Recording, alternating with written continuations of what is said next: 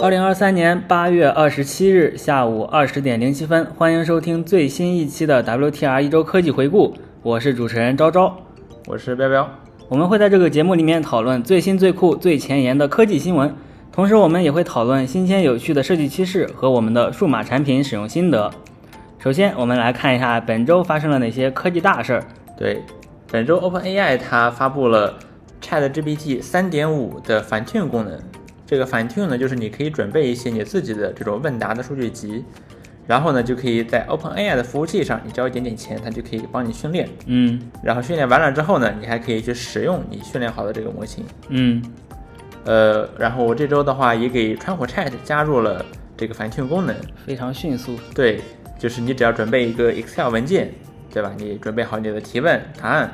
可选的呢可以有系统，就是 system message，嗯然后你至少准备十条像这样的问答，那嗯，就可以在 OpenAI 的服务器上去给你训练，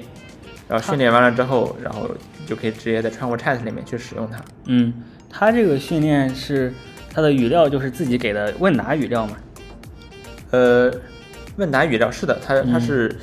因为你要反 tune 三点五的话，你肯定是需要问答形式嘛。嗯当然了，它也那支如果有持那个 Text 达芬奇零零二，或者说那个，呃，这种它这个是补全，它也支持补全的繁体。当然，这个是以前就已经支持了，嗯，这个是以前就支持的。所以这三是点五这的是数据集就只能是这种问答形式的。对，嗯对对对，它实际上格式是一个所谓的 JSON-L 格式，就是每一行是一个、呃 JSON，、嗯然后 JSON 的话里面有 message messages，然后 messages 里面就是 OpenAI 格式的，像什么 system 呀、user 啊、assistant 呀，嗯然后包括里面消息内容。嗯而呃补全模型，像 Text d a v i n c 零零二这种，它其实就是呃它的 prompt 它的它的这个数据集格式其实是这个也是 JSON-L，但每一行呢包含了一个 prompt 和一个 completion，嗯啊，就还挺不一样的。嗯对，主要是三点五它是一个问答模型嘛，所以说反 tune 的数据集呢也是问答形式的。然后我试着反 tune 了一个，效果不太行，嗯哼对，呃，我有我试着去用一个什么医药问答的这么一个数据，大概有八百多条，然后去反 tune 了一下，然后呢，反 tune 了三个 epoch，嗯然后花了我五美元多，嗯然后出来的效果非常的差， 对，非常的差。啊，有可有可能啊，是因为，呃，我的这个数据数据首先说量不够，嗯对吧？比较少，不到一千条。呃，第二点呢，可能是这个 epoch，呃，这个现在轮数也不够多，嗯，对这有官方这个，它有写文档说你我你需要训练多少个 epoch 吗？这是没有的。这主要是因为看你不同的自己啊数据集，对你你你的要求不一样，你的数据集不一样，这个差别可以很大嘛。嗯，对，所以这还是一件还还还需要深究的一件一个一个功能，是的。然后定价方面呢，嗯而这且个价格也对不便宜。不便宜。它训练的时候是每千 token 零点零零八美元嗯啊。作为对比呢，嗯、c h a t GPT 三点五它的呃输输入输出的价格是零点零零一五美元，嗯而这个呢是零点零零八美元，嗯就训练的这个 token 价格要比这个一般的这个占三点五的，你去问问他使用它，这个价格要贵不少。是而使用你反 tune 好的这个模型呢，价格就更贵了。嗯使用反 tune 好的这个模型，输入是每千 token 零点零一二美元，输出是每千 token 零点零一六美元。嗯啊而作为对比呢，GPT 四的价格是输入零点零三美元，输出零点零六美元，就它其实也不比 GPT 四便宜多少了。嗯，是，而且称称的时候，它别看是零点零零八美元啊，称的时候你肯定不止称，对只称一轮。对，比如说，对，比如说你你一条数据一个数据集，对吧？比如说你有一百万 token，、嗯，然后一百万 token 你 train 三个 epoch，那那就是这个三百万 token 了。是啊，所以所以说你 epoch 越多呢，你这个呃消耗的这个 token 量会成倍的增加。嗯啊，这个其实不便宜。像我只训练了一个不到一千条数据的一个小数据小数小数据集，就已经花掉了五美元，对吧？哇并不便宜。是，然后使用它就更贵了，嗯。 然后它目前呢还不支持继续训练，当然 OpenAI 说会将来会支持，但是到目前为止你还不能继续训练。嗯也就是说，也就是说我 train 了三 epoch，然后我发现效果不行，嗯那我要我想是不是因为我 train 的不够多呢？嗯我要是 train 十个 epoch，会不会效果更好呢？对现在不还不起支，持你不可以接着 train，你只能从头重新蠢，嗯就是你还是对得对重新花一遍这个前三个 epoch 的钱。当然，它目未来说会支持，然后目前它也没有一个就是 Web 头衔界面，然后可以去使用。嗯，它的 Playground 里面也没有。对，暂时还没有，未来说会有。嗯啊，也许就是之前被收购的那家公司的那个经纪人去做的，谁知 道呢？嗯，是，对，但但说实话呀，啊就是 Playground 他们做的还可以，我觉得收购那家公司更应该向面向用户的这这一端 ChatGPT 啊，没错，然是后这样的。那但个 Playground 的 Dali 啊有一什么点我用的的不太爽的，嗯就是它的那个三点五的调试的那个东西啊，那个界面，嗯我不可以，嗯、比如说我用 drag and drop，然后去重排序一下我的这些消息，哦这个是不能做的。我甚至确它实甚至哦也不提供一个点一下啊往上挪一下的这么这种按钮，就像穿孔壁纸一样， 对它也不支持。 确实哦，嗯。对，然后然后下一条关于 Chat GPT 的新闻是，呃，安卓版现在可以购买 Plus 会员了。Chat GPT 安卓版大概发布了呃半个月了，或一个月半个月多了吧。然后现在可以买 Plus 会员了，在 Google Play 里面。对，挺好的。这个支付方式哎，一直价格是是个多少？？会不会还是十九点九九，然后便宜一美元，零点零一美元？呃，是的，十九点九九，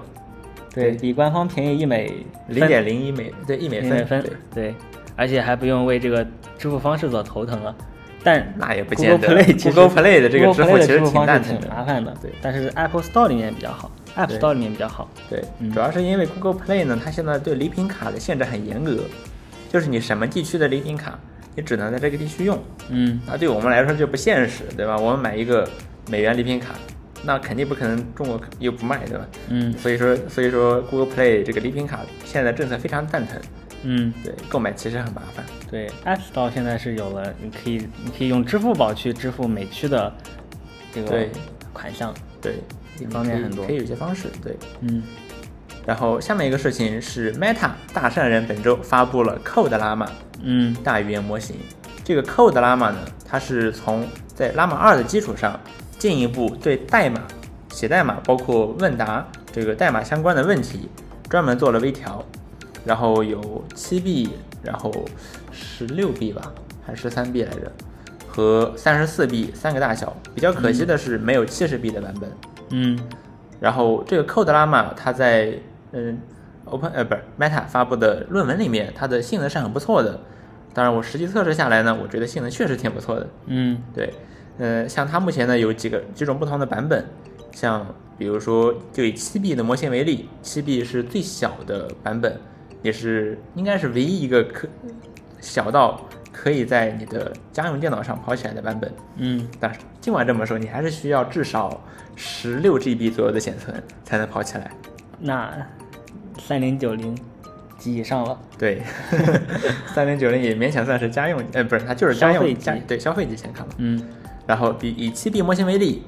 ，Code Llama 它有基础，就是呃这个基底模型嗯是就叫七 B，然后它有呃为 Python 代码专门微调的版本，专门的 Python 版。对，这个 Python 版呢，它是，呃，对，它是专门的 Python 版。然后还有一个呢是 Instruction 版，嗯，就是说它这个 Instruction 版呢，它就可以问答问题，而不只是比如说补全代码。问一些编程问题，对，而像其他的版本，它可能就像就类似 Copilot 那样，嗯，你输一段代码，它给你补全。你输是这样的，嗯是这样的。但是说到这个补全，那能不能用 Code Llama 来代替 Copilot、GitHub Copilot 呢？嗯哼，因为很多人会有这个需求。是的，那答案简单来说呢，可以，就是可以。嗯因为它的七 B 和十三 B 的版本，它是支持所谓的 infill 的。这个 infill 呢，就是是什么意思呢？就是一般的这些大语言模型啊，它其实现在都是所谓的自回归模型嘛，嗯对吧？你每一次输出的结果，然后喂又喂回去，然后一步一步去预测下面一个 token 是什么。是那这种模式呢，你会发现它只能补全，嗯那如果我想填空怎么办？对吧？像我们写代码的时候，那有前面的代码，有后面的代码，嗯我想让它补全的是中间的代码，嗯那怎么办呢？这就是所谓的 infill 功能。对，这个 infill 功能，反正它是有一有一点小 trick，它的工作方式是，其实是在训练的时候，你不是只能补全吗？嗯那好，那我就把这个后面的部分我给挪到中间，嗯中间的部分现在是后面，嗯后面的部分，然后让模型去预测这个中间的部分。所以它还是在补后面的，对，往往后补。对，但是模型它可以理解交换顺序的，是的，这个过程嗯并且呃，事实证明这也不会影响它正常的就是补全从前往后补的能力，嗯这就是所谓的 infill 功能。嗯，太巧对妙吧了，？所以说是七 B 和十三 B 的模型是支持 infill 的，嗯不，知道为什么三十四 B 的不支持，可能衬不过来，是也不是不可能啊。嗯然后最近也有很多公司还有机构，他们基于这个 Code Llama，然后微调了他们自己的模型，嗯然后把这个 Human Evo 的这个跑分儿拉的特别高。刷榜啊了，对，然后事实上我觉得可能会存在数据集污染，嗯就是可能它用来反 tune 的数据集里面已经包含了这个 Human Evo 它的数据集里面已这个经已测试经里被面大的这这些些大模型给对，生就成相的当于代码是了你看过考试答案了，你再去考，你这不是欺负人嗯嘛，对不对？就我觉得可能会存在数据集污染的问题。嗯对，有可能，嗯，然后他们，然后这就是 Code Llama，然后性能非常好，然后来 Meta 把它放出来，用的是和 Llama 二相同的这个协议，嗯，也就是说可以商用。哇哦，那大家当大善然，国人内用户的话，可能也比较关心的一点是支不支持中文呢？那我测试了一下哦，呃，基本上是支持的。嗯像 instruction 模型的话，如果你用中文去问它问题，那么它也是可以给你回答的，只不过有些时候回答的是中文，有些时候就以英文回答了。嗯对，总的来说它是可以理解的，并且有时候也可以输出。嗯就输出而言，我觉得效果也还不错。嗯嗯，然后我还测试了一下它的这个 COT 能力，就是所谓的思维链能力，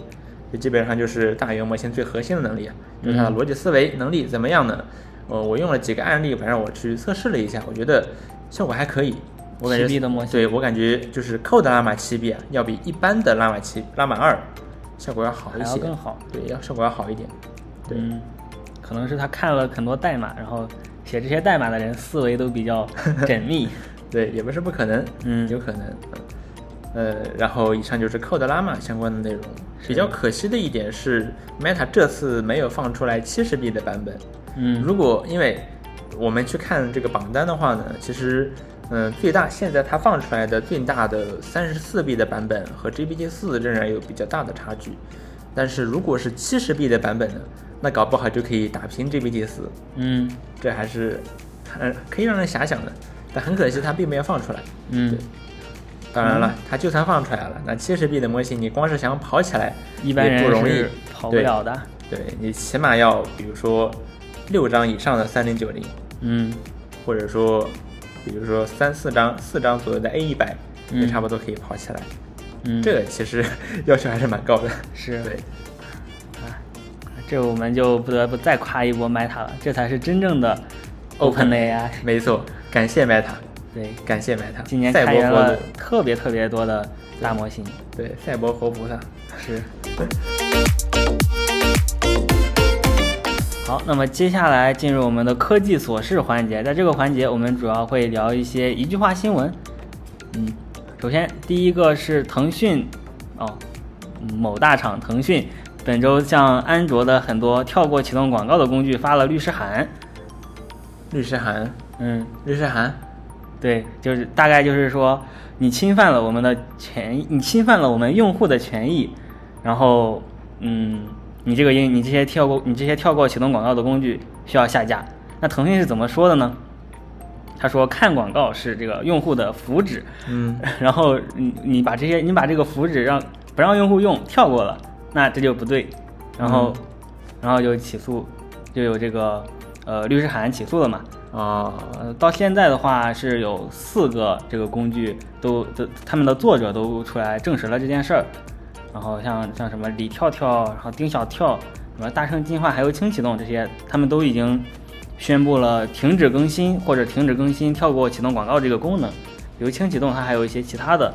像自动登录、自动自动下载原图之类的这些功能，这些功能还有，但是像是启动跳过启动广告的这个功能，它就已经是已经自己已已经自己证实出来，证明说我不会再更新它了。这还是一件比较令人惋惜的事情嘛。是的，是的，因为现在这些开 app 的开屏广告可以说做的，我感觉现在这些 app 的开屏广告按钮是不是它的那个跳过按钮，嗯最近是不是又变小了呀？我感觉它变最近，我不知道，我感觉像 B 站的这个跳过按钮嗯还是哪个哪个 app 的，反正在右上角小小的一个，嗯也，不好点，也不好点。是这这可能你会遇到。我现在还能，我现在已经下载的李跳跳还是可以用 的。哦，李像像这些李跳跳啊，他们的呃所有下载渠道，官方的下载渠道都被都已经下架了。这腾讯还是嗯是我感觉这在也这方面对比较强而势且的，你对不愧是南山必胜客，南对山吧必胜客。是的，我觉得这也不是国内公司第一次干这种事情了。嗯我记得之前是优酷还是爱奇艺来着，它就嗯像它就把很多带有屏蔽广告功能的浏览器，嗯给告上了法庭。嗯对，就是因为屏蔽了他们的广告，是甚至包括火狐浏览器。嗯，对，这是然后火因狐为中插国件，火狐对，因为火狐的扩展商店里面，把这个广告屏蔽插件列为了推荐插件。嗯然后呢，就把火狐浏览器，最后还给腾讯，还给什么不是腾讯，是优酷还是爱奇艺来着？对好像是优酷，嗯，给赔了十十万块钱。对，哇，然后火狐中国，然后火狐的呃中国的扩展商店就把广告屏蔽插件都给下架了，嗯像什么 AdBlock 什么的你就搜不到了。嗯，它屏蔽，它还可以，它还可以要求赔偿嘛？像当然了，当然了，像这次的这四个应用基本上都是免费的，对他们也知道自己不能收费，你跳过广告肯定是损害了这个广告商的利益，嗯，但是他们也没有收费，而且维护的还非常及时。像但是像这种软件也也难逃这种大厂的逼迫，对，唉，唉，行行，那么下一条新闻，Epic，呃，不聊不聊那个不伤心的了。下一个是 Epic 发了一个首发计划，这是一个面向独立开发者，呃，或者你工作室也可以啊，就面向更多的是独独立开发者，你可以把你的游戏首发上架到 Epic 上面，这样子你就可以呃不会被这些平台给抽成，不会被 Epic 来抽成，你可以直接拿到百分之百的款项，对，当然是在这六个月的独占期内，嗯。之前 Epic 是抽百分之十二，嗯，其实这个比例呢，在从整个业界来看已经是很低的水平了。对，但是现在的话，如果开发者参与这个首发计划呢，在前六个月里面，还可以直直接可以拿百分之百的收入。对，呃，相相比之下呢，Steam 它的抽成比例是百分之三十三十吧。到百分之二十五，嗯然后 Epic 它的这个抽成本来就比较低，嗯那如果说，呃，现在这个它也是想吸引，感觉是想吸引这些独立开发者更多的去 Epic Store 去上架他们的游戏。对对，它这个确实很有良心，百分之百它，毕竟它也要付出，比如说我觉得更多的服务器是嗯的成本、宣发的成本，对吧？我觉得更多的是有一些独占游戏，这样子玩家就不得不来用 Epic 平台了。是这样的。这样但我觉得啊，现在 Epic 还是在疯狂砸钱的阶段，感觉没没有起太大的效果。 啊，我觉得有效果呀。嗯我我我在这 Epic 个上花可的以钱，应该比在 Steam 上花的钱要更多。啊，这样吗？对啊，我在 Epic 上买了好多游戏呢。嗯像什么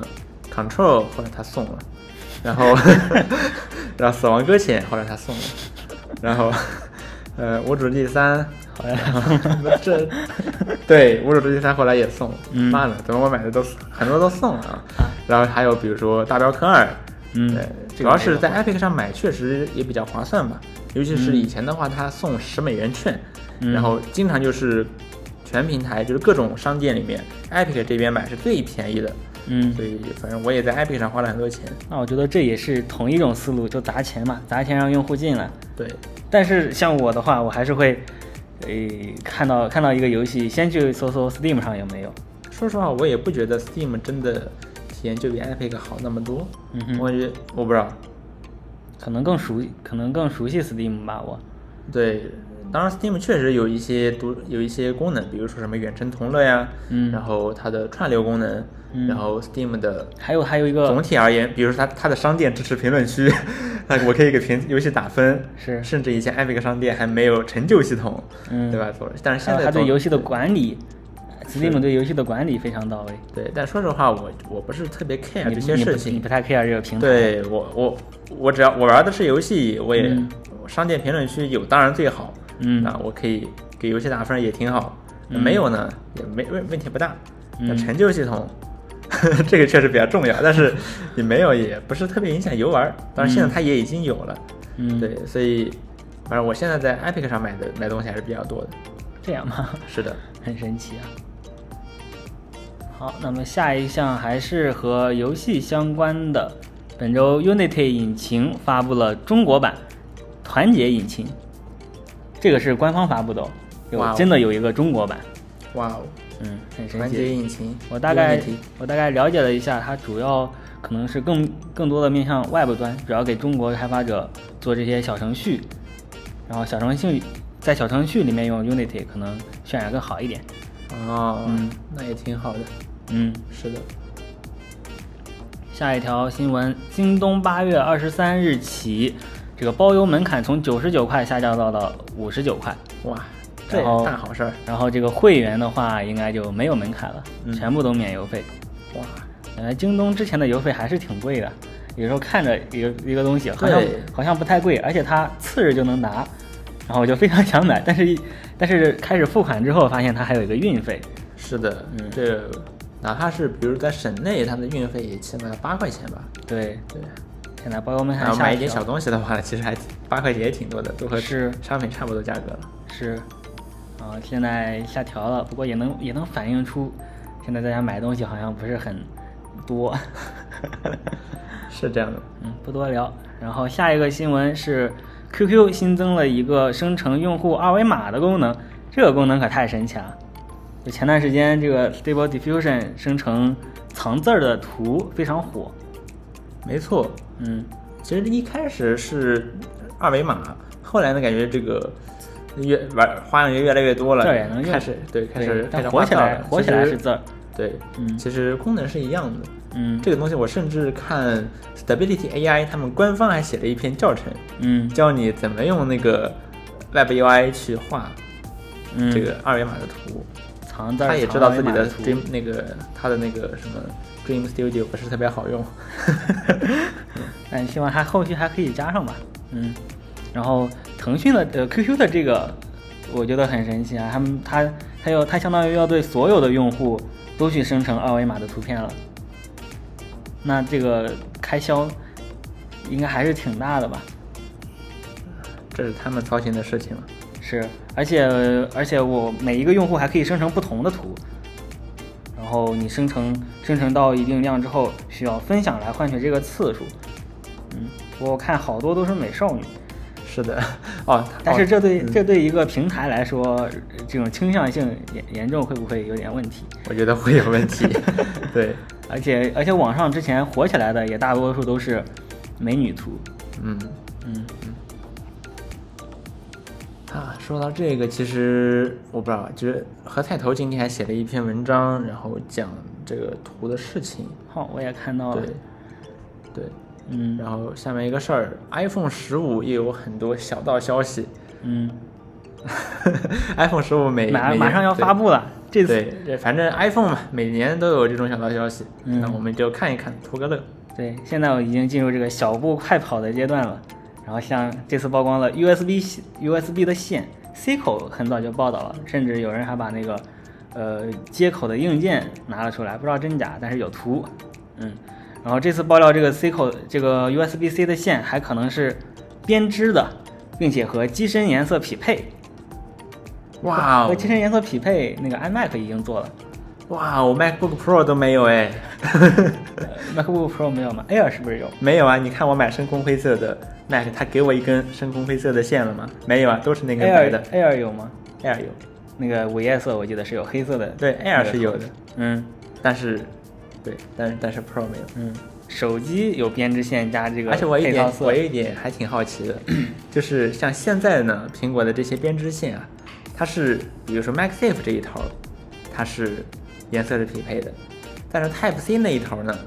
哎，颜色是不匹配的。嗯，那不知道苹果这一次啊，两头都是 Type C，它 这个颜色，这 Type C 这头的颜色会怎么做？哦，是哦，像之前可以有一个假设，就是因为 C 口那端你的充电头那个大疙瘩，它都是白的，那如果说它一头有色，那一头是白色， 那那么 是不是用户？哎，我告诉你啊，这个苹果用户，你只能这个白色的插头，对， 有颜色的插你手机， 对，嗯。感觉就不太合理，不知道它最终会怎么做，挺好奇的。是，然后我本周还看到了一些关于这个 C 口的一些屌图吧，非常的屌， 像这个把灵动岛给改造成 C 口，它叫 Magic Pot，太牛逼了，太牛逼了！我哇正面正面插这个 C 口，哇，太牛逼了！我如果真买，如果真出，我真买， 好吧？如果真出，我真买。呃，有没有让你想到那个 Dynamic Port，我很喜欢。 Dynamic Pod？这这是一点，你有没有想到 Magic Magic Mouse 妙控鼠标？啊啊啊！这么着了的话，那你充电的时候你就基本上不能玩游戏了，你横屏玩游戏想必会非常 难受。对，嗯那这和啊 Magic Magic Mouse 充电的时候不能用不能用鼠标，不能用鼠标，有异曲同工之妙，嗯，这很苹果。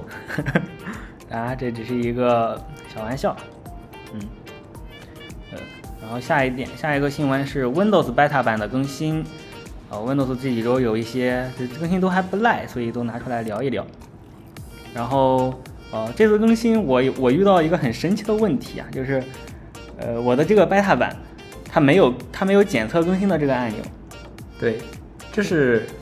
很神奇的一件事情，我从来没见过这个按钮居然会不见掉的。对，标标它倒是正常升级了，它可能就是它它虽然没有这个按钮，但是它自动检测更新，那标标检测到了，所以就能更新。但是我的话，我检测不到，然后我也不能手动去检查更新。然后微软它应该是也意识到了这件事儿，然后藏在了最新 beta 的那个 log 那个日志里面，嗯，然后告诉我要怎么做。然后这个东西也很神奇啊，就是它它通过一个命令行命令来去代替执行你点击检测更新的那个按钮，非常的神奇，非常的非常神 amazing 奇啊。然后我还我还做了一些个骚操作，呃，就就我反正更新不了嘛，我就乱点，我把那个暂停更新给启用了。然后那个暂停更新也是在呃更新界面右上角有一个按钮可以取消掉的，然后这个按钮也也不见了。应该是同一个按钮吧？是就是那个是检查同一个按钮检查更新按钮和这个恢复更新的这个按钮。哦，是同一个按钮，然后它应该是整这整一个按钮都不见了。所以说，昭昭想更新，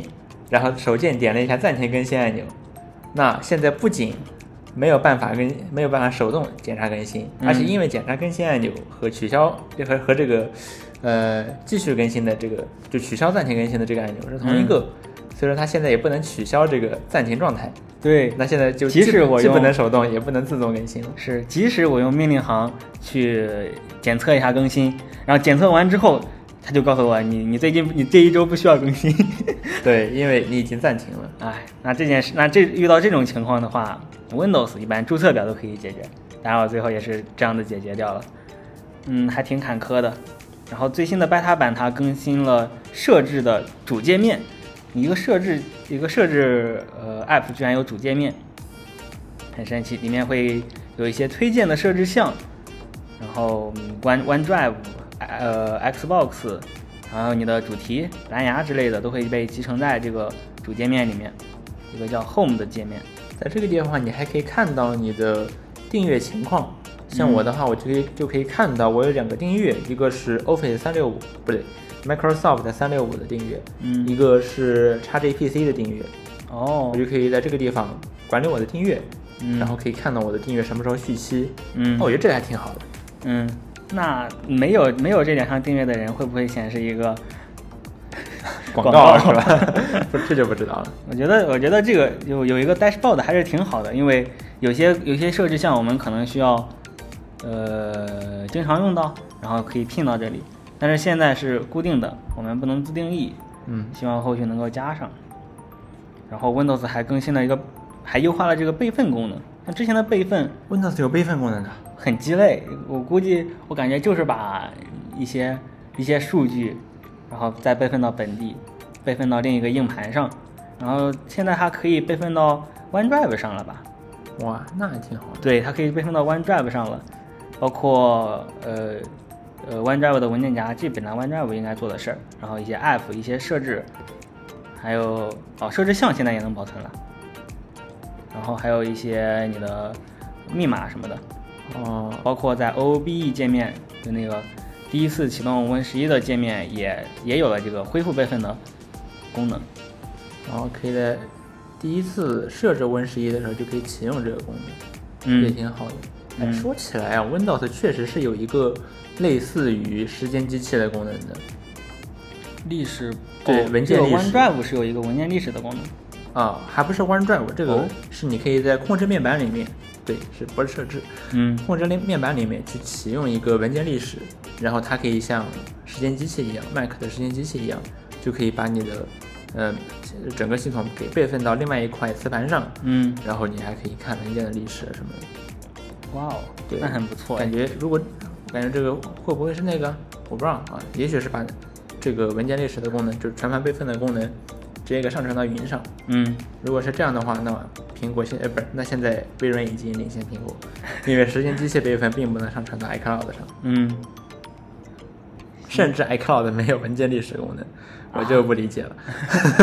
文件历史好像也没有，好像也没有真的占我的 OneDrive 空间。嗯，这微软在做慈善吗？这应该不是，啊这应该不是，它还是占的，还是占的。嗯只不过它的文件历史的话是有三十天的期限，哦，如果超过三十天的话，它就会把你的文件历史给删掉，只保留这个文件。嗯然后下面一个事儿是，国内有一家公司推出了一个自主研发的云 IDE，叫 E CEC IDE。哇，然后大家一看，这不是 VS Code 吗？嗯然后还太说自像主了自主研发，那实际上它确实就是 VS Code，呃嗯，准确的说是 VS Code 的开源版，叫 Code CSS。嗯是就是 VS Code 的开源的部分，VS Code 也是在这个 Code C O C O S S 上，呃什么呀，这样上面基础上做起来做起来的。嗯所以说，然后这个玩意儿呢，它就直接把这个开源的代码拿过来用，看起嗯来跟 VS Code 一模一样，一模一样。但是，但是它加了会员功能，哇，一个对，就是 你一个不充编辑钱器你不充钱是没法用的。 一个编辑器需要充会员。是的，嗯甚至它连皮肤都没换，嗯，之前那个什么、哦红星是浏默览认器的了，它套壳 Chrome 说自主研发，它还嗯开发了一套皮肤呢， 它这个连皮肤都没有开发， 是，哪怕不是 VS Code 的这个皮肤呢，其实开发起来并不难，嗯，你在主插件题市嘛，插对插件市场里面就可以下载到大量的这种主皮肤的预设，对主题预设，嗯你可以把你的 VS Code 改造成各种样子，比如说改造成 Xcode 的风格， 或者说我看到有人 Office 的风格，对 Office 三件套，你可以让你的 VS Code 看起来就像是 Word 或者 Excel 或者 PPT，嗯它甚至它连主皮题肤功都能没还是换很强大的。对，对嗯然后这个东西呢，一经推出，立刻然后被网友们发现之后啊，就引起了巨大的这个声巨大的声浪声讨吧对声讨，对。然后这家公司也发布了道歉声明，巴拉巴拉巴拉巴拉巴拉巴拉。那我觉得这不太像是疏忽，我觉得这就是故意的。是故意的，但我觉得，呃，你其实其实这么做没有问题。像 Google 他们发布什么编辑器，也会直接用这个 VS Code 的，对，但但是你是但是你不能但是说这个自主研发发途径有很有问题，什么自主研发，对，然后其实没没没做什么，对你也你修而改且都没而且有他还把这个 license 给删了，啊对吧这怎么能行呢？还没有这个你 license。如果有的话，对他倒是倒没有倒拿你没有什么办法。嗯这本来是正常的。其实，呃，以 VS Code 的开源协议来讲，你是可以拿它去卖钱的，嗯，并不并不。虽然说我觉得不应该这么做，然后说实话你是可以卖钱的，对，但是是不阻止这件事但情。 是这个这个宣发太让人大跌眼镜了。 对，说实话，这个国外一开源，国内自主研发，这事儿对也不是第一天了。对，我觉得起码得有十年了。字也你这个如果这你个字愿意往前源倒的话，你可以往前倒很久。字源 IDE，我 E，们我们这个先先兼容 VS Code，毕竟它很强大嘛， 然后后续 逐渐换上全自主的 嗯，全自主的这么一套，很熟悉啊。很熟悉。嗯对。然后下面一个事情，Firefox 用户现在可以从 Chrome 导入扩展了。这个 Firefox 以前用的好像是，但是我我要这个，但是这个东西呢，容易导导致误解，嗯就是 Firefox 仍然不能使用 Chrome 的扩展，只不过哦是在、呃你从 Chrome 导入数据的时候。呃，反正本来本来嘛，你是可以导入什么书签啊、密码呀、历史记录啊这些东西，你可以导入。嗯现在呢，Firefox 会把这个 Chr- 你安装的这个 Chrome 扩展一个个按名字去 Firefox 的的插件商店里面去查找找一下对，有没有去去查找，然后有的话就自动给你安上。啊嗯实际上是这样的，就并不是哦 Firefox，、呃，能安装 Chrome 插件了，并不这所以是，这个平台还没有统一。我以为我以我为、也就是、没必要统一，是也没必要统一，因为 Chrome 插 Chrome 插件它现在谷歌毕竟它是世界上最大的广告商，嗯对，然后呃，所以说现在在 Chrome 上的这些广告屏蔽插件实际上会有一些限制，嗯像在 Firefox 上，它 Firefox 就没有这些问题。嗯对，像现在 Google 的话，呃，Chrome 也打算抛弃掉这个 MinFast MinFast V3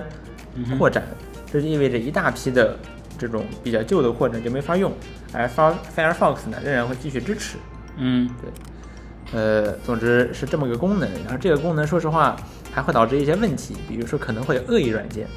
对吧？比如说这个插件它其实没有 Firefox 版本，嗯哦但如果我做一个和它名字一样的扩展，是上传到扩展商店里面，然后 Firefox 自动给我安了，那然后我去窃取用户的隐私，嗯所以为了防止这种事情发生，嗯，Firefox 还制作了一个白名单，就是一个一个对应的白名支持对这个一键迁移的对，扩展它有扩展列了一个白名单，嗯所以这也导致你这个支持的扩展数量也没那么多。总之，这个功能其实并不怎么好用，所以默认是关闭的，你还得通过 Flex 打开。哦对一个测试功能相当于是的。然后下面一个事情是我们亲爱的董王，嗯，这个离岸爱国者 Donald Trump 回归 X 了，好或者是以前叫 Twitter，现在叫 X。嗯、 对对，这个特朗普他之前发过，呃，他发布发过声明，他之前不是被 Twitter 封号了吗？嗯然后他说我再也不回 Twitter，我就在我的 Truth Social 上面，我自己的这个平台上面发，我就不回 Twitter。嗯之前马斯，然后马斯克收购了 Twitter 之后，还把特朗普的账号，之前不是之前不是被封了吗？嗯给恢复了。哎，就算是这样，特朗普没回来啊，真有够硬气的啊、还继续说我不回啊，我就是在我的处子搜手上 嗯继续发。啊但是现在他终于 抵，就是可能是因为最近最近 Twitter 在发金条，所以说他又回来了。 哈那对 Truth 现在用的人到底多吗？可能只有特朗普的追随者很显然，我不知道，我不知道。嗯但是特朗普回来了，嗯回来了。嗯他回来发了的第一发了一条 Twitter 或者说 X，然后再说他的什么竞选的，他还在说他那个什么竞选是虚假的那个什么，就拜登都已经上台好几年了，嗯这到这到下一届大选了，还在说这事儿呢。嗯对，总之这么个事儿，只能说马斯克确实还挺厉害的。是太厉害 了，太厉害了。呃，那么这个怎么说呢？看来特朗普也抵制不了这个广告分成的诱惑。这个可能可能说不说只是这个 B 站能不能也学一学？我发动态能不能也给我点钱呀、哈这样这样 B 站的就可以从动态升级到 B 博了， 嗯对不对？是，逐渐打造成一个超级应超级应用。对。然后下面一个事儿是印度的月船三号成功在月球南极软着陆，这使得印度成为了继中国、美国和前苏联之后的第四个国家，第四个登陆月成功成功软着陆月球的国家。哇哦，呃，在月在印度干这事儿的前几天之前，俄罗斯也想要成为第四个国家，嗯然后它，但是俄罗斯的这个 Luna 二十五号探测器运气不太好，呃，出了点故障，然后就坠毁了。嗯，所以说这，现在是印度是第四个，嗯，所以这个国家之间这些情报其实都是知道的。哎这我就不知道。二十五号肯定是想要在印度之前。是，嗯不不，这个这个这个二十五号，这个鲁马这个探测器叫鲁马二十五。啊，对哦哦 对，哦不是二十五号。嗯，嗯，行吧。然后下面一个事情是 Linus Tech Tips，他之前被呃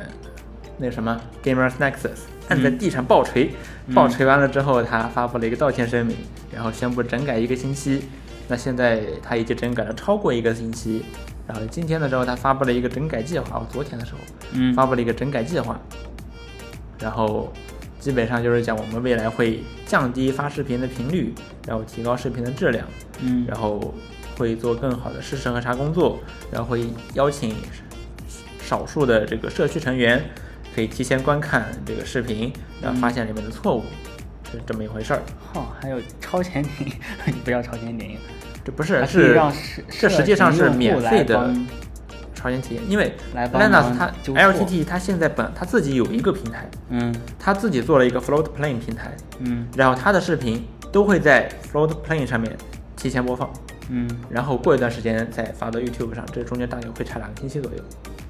两就是以前除了除了一些时效性比这较个已经很久了吗，除了一些比较长的时、比较时效性比较强的视频啊，像这种一般的娱乐视频的话，大约会两个星期左右的时差，这是一直都这样吗？还是这是计划？这一直都是这样。哇哦，对，然后现在的话，相当于是邀请一些人可以免费获得这个这个资格，然后可以去监督 LTT 什么的。哦，对，那希望 LTT 的内容质量会越来越高，是毕竟他 Linux 花了大价钱去建他的实验室，买场地，然后聘请专业的技术人员，然后结果出来的全是各种各样包含大量事实错误的视频，是这实在是说不过去。是如果 LTT 真的想要靠这种专业的、权威的数据去寻找什么下一个增长点的话，那么它肯定要做好这个事情。然后下面一个是下面一个环节，是我们的科技心得环节。对，然后本本周我干了一件非常有意思的事情，就如何录制 MR 视频。什么是 MR 视频呢？就比如说，呃，我们我在玩节奏光剑，然后像像网上的那些视频，节奏光剑是第一人称的，然后你就看它切的那么好，然后没有什么代入感，而且说实话挺晕的，看起来对，还挺挺晕抖的，，因为挺抖的。嗯，我自自己玩的时候并不觉得抖，因为就是你的头在抖嘛。对，但是别人看的时候会特别啊画面跟着我的头在晕，对，嗯，那么就有另一种录制的方法，录第三人称，然后相当于把我这个人给叠加到这个 VR 场景里面，哇，是一然个后第三人称视角，然后效果真的非常 的酷，是效果就是你这个真人嗯站在这个 VR 的场景里面，然后用光块去切这些方块用，嗯光剑去砍这些方块儿， 太酷了。是。然后这个这个事情，其实我买来 VR 之后就想做了，只是然后拖到最近才做。嗯，我我调研了很多方法，我先讲一下我是怎么实现的吧，非常神奇。呃，Steam 上有一个软件叫 Live L I V，它是一个免费的软件，当然免费有水印啊，有一个免费的软件，你可以，呃，它支持一些游戏的 MR 效果。嗯，像我的话就只有 Beat Saber，那个 Alex 不支持。呃，它还可以，呃，它还可以，它还可以导入 3D 模型，然后加入你的这个全身追踪、全身的这个动作捕捉，然后来驱动这个 3D 模型。它也可以直接录视频，把人像给抠出来叠加上去。那么把人像抠出来这一步就有问题了，我没有绿幕，没有绿幕要怎么办呢？我哦，首先第一个问题是我没有我没有相机，我没有办法将画面采集到电脑上，那么我就用手机来手机的摄像头，然后通过呃那个 VDO 点 Ninja 来把我手机的画面给同步到电脑上，然后用 OBS 来发射来发出一个视频呃一个视频信号，或者这应该要应该叫啥就是？视频是输入设备虚拟摄像头，哦。实际上它就叫这个名字。那对虚拟，OBS 启动，然后这里有个虚拟摄像机，是这就是虚拟摄像机。对，用 OBS 来假装一个虚拟摄像机，然后获取到手机拍摄出来的画面。但是这个时候我没有绿幕，嗯嗯，没有绿幕的话，它到它到时候合成的画面它就合成不了了，因为它需要在你的呃需要把人抠出来之后，剩余的部分是透明的，那些地方叠加上这个嗯 VR 里面的场景。嗯，那我怎么做呢？我想到腾讯会议有这个更换自定更换自定义背景的功能，然后它还可以帮你抠图。于是我就用了腾讯会议的自定义背景，自定义了一个纯绿色的背景，然后把我的人实时抠出来。那这个时候，那这个时候还需要把手机的画面传到电脑上，但是你又不可以通过腾讯会议，比如我电脑上再开一个，电脑上开一个会议来接收手机上这个会议在参会，这样子这样子延迟非常大，那怎么办呢？我我用我用这个数据线，然后数据线连电脑，然后用这个 Screen Copy 把安卓的屏幕给实时录，呃，相当于安卓投屏，投屏到电脑上，然后这个投屏的画面再用 OBS 的窗口捕捉来捕捉来捕捉起来，最后通过虚拟摄像机发送到这个 Live 的软件里面。 太折腾了。哈哈，是非常的折腾。嗯，然后这个 Live 的软件，它里面有个超级键功能，就可以一键把绿幕给抠掉。嗯，所以我就经经过这么复杂的功能，实现了录制 MR 视频，而且应该算是零成本了吧？ 基本上可以这么说。嗯，那当然，想要更好的效果，我觉得还是买一块绿幕比较好。但这么大面积的绿幕，说实话还挺麻烦的。嗯，是，嗯，像像 VR 游戏，你需要很大的场景来来回走动。对，对，嗯，除非你是像 Linux 一样，它本来就有一个巨大的绿幕，绿幕然后你厅直对直接可以用。嗯，对，但我我我想说的是，这个其实录制 MR 视频，你折腾完之后还是挺方便的，嗯。但是我还我我遇到其他问题，客观问题啊，就是电脑的性能可能不太够，然后录出来会不不是录出来，录出来还好，我玩的时候会非常卡，有时候那个光键不跟手，然后呃录录制出来的结果就是光键在乱飞，嗯，然后还有一个问题是找视角，因为你需要哦，它还有一个更高级的功能是，如果你的摄像机再绑一个定位器，然后它就可以自动追踪这个画面，相当于相当于你可以用相机实时去呃移动视角来拍这个 3D 场景。哇，虚拟制片太牛逼了！是这样的。但是我但是我没有这个非常高级的定位器，那怎么办呢？它有一个通过你的通过你的这个手柄，手柄是可以定位的，手柄来去呃校正你的相机的位置，大概就是在相机面前呃定一个点，然后在画面的左上角，然后距离它它还可以检测距离啊，很神奇，它你一点五米开外，然后再放一个点，然后另一个一点五米再放一个点，相当于三个点把你这个空间给定了下来，然后这样子它获取到了你这个 VR 游戏里面的视角。但这一步其实非常的折腾，就是你看你不能实时看到这个画面里面到底是什么样子，你可能可能这个相机偏高了，你你全你拍的全是天花板，或者你相机嗯太低了，你只能看到脚，嗯，总之这这一块还需要调一调，但调好之后录制起来还是挺爽的。 嗯，确实，确实。其实还有另外一个方案，就是没有实拍画面，嗯，然后全身绑定位器，然后去追踪，最后呈现出来的仍然是第三视角，只不过是一个虚拟的 3D 模型，嗯然后带起你，然后你去，然后你做动作，然后这个 3D 模型跟着你一起动，反映你的动作，然后去切，其实也挺酷的。是，对其实这个也是 Live 这个软件可以实现的功能。对，其实 Linux 之前有这两种方案，它都有试过，嗯，都有试过。只不过如果装定位器的话，你就需要基站了，你嗯，需要一个那个 index 的那种是，激光扫描基站，然后有了基站之后，这个定位器才可以被追踪到，并且这个基站还需要不止一个，嗯，你可能两个都不行，你可能得要三个，你才或者四个，你才可以，呃，确保这个没有死角。嗯，哦，确实哦，是的， 所以成本还是有一些的。嗯，对，但是像这然样后莱纳玩一斯在折玩，腾的时候还遇到了相当多的问题，哦，就是它定位会乱飘。嗯莱纳斯花了很长的时间去解决这个问题，就最后录出来，最后是 我觉得那那个视频的话，莱纳斯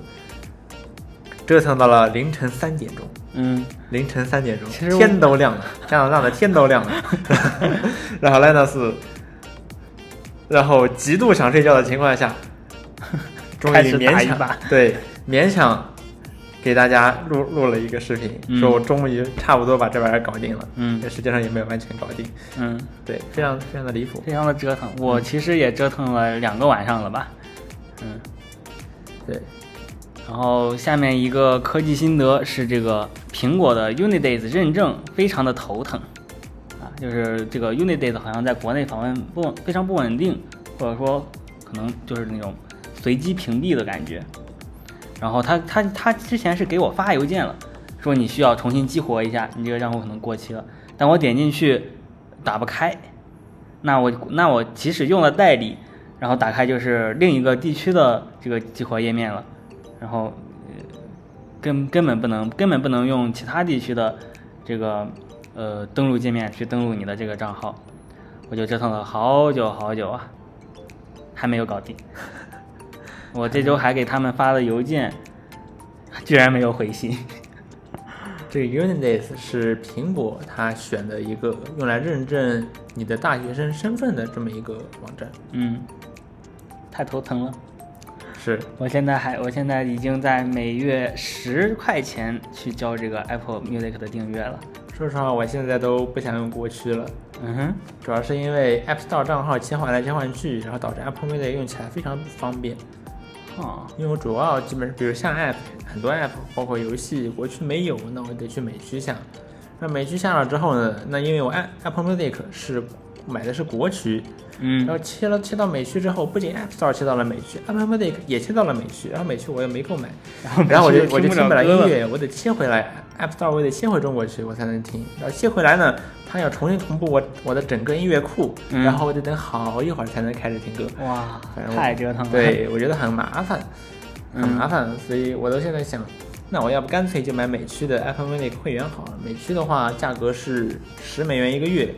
然后学学生生是六美元一个月， 六这个是每涨价了，以前是五美元，现在涨价到了六美每元。个月七七十四十多块钱，对四五十块钱。对，而且它的不要玩这个，而且它的。曲库的曲库要比中国区要丰富非常多，嗯中国区应该是千万首，然后美区是九千万首，现在好像是上亿首了。嗯，对。然后下面一个事儿是本周大家都在聊《博德之门三》，可可能但是我近近一个月，大家都在狂疯狂的聊《博德之门三》。是，但是说实话我没有买，我没有买。虽然大家都在夸，但是我没有买，嗯，为什么呢？因为它是拉瑞安做的。你可能会想，拉瑞安跟我有什么仇呢？那对事情是这样的，是我当初我买了 M1 iPad，那 M1 iPad 有什么游戏能够发挥 M1 iPad 的性能呢？要一个那画质最好的。那《博德之门三》就是这样的一个游戏，它可以完全发挥 M1 芯片的性能，然后是 iPad 上极少数的从 PC 移植过来的三 A 大作。嗯于是我就花了三十美元，嗯三十美元，三十美元，三百块钱左右，嗯然后买了，不是三十美元，是三十九美元，四十美元啊。对，，四十美元，然后买了《神纪元罪二》，但是这个《嗯神纪元罪二》呢，我觉得它不是特别的好玩儿。主其实这可能也不怪游戏，主要是怪 iPad 屏幕太小了，然后这个游戏它有时特别注重这种文本，嗯，然后你要看大量的文字，然后去读它的故事。嗯，然后在 iPad 上呢，这个字儿啊就比较小，而且你要么要么呢你用手柄操作或者嗯键鼠操作，那代价就是字儿特别小。嗯要么你用触控，触控的字儿倒是挺正常的，但触控操作很别扭，嗯，很多地方你得双不击爽或者长按，反正操作起来就不爽，不适合触控。对，不适合触控。它本质上还是一个为键鼠适配的游戏，那你用手柄都不太行。然后像什么 Stage Manager，你也不能，比如说让它充满屏幕在外接大外接显示屏上玩儿。然后 M1 芯片的话，性能说实话也没有好到可以完始终始六十终流帧畅运行对，始终六十帧流畅运行做不到，然后玩起来比较卡啊。总之吧，然后导致我对《神界原罪二》的印象并不是特别好。所以说，面对同样一个拉瑞安工作室开发的《博德之门三》，我的心里就犯嘀咕。嗯，是我之前和之前我也和彪彪一块儿玩试了试，然后我的感受就是这个文字量实在是太大了，它的它的故事全部都是用文字向你展现的，它的画面当然很精美，但是这个画面只是给你一个上帝视角去看，里面发生的是呃非各种神奇的事情，还是要通过你去读大量超级多的文字，呃才可以。是然后这个这也导致，呃，我在玩到玩到第一个那个岛上的时候，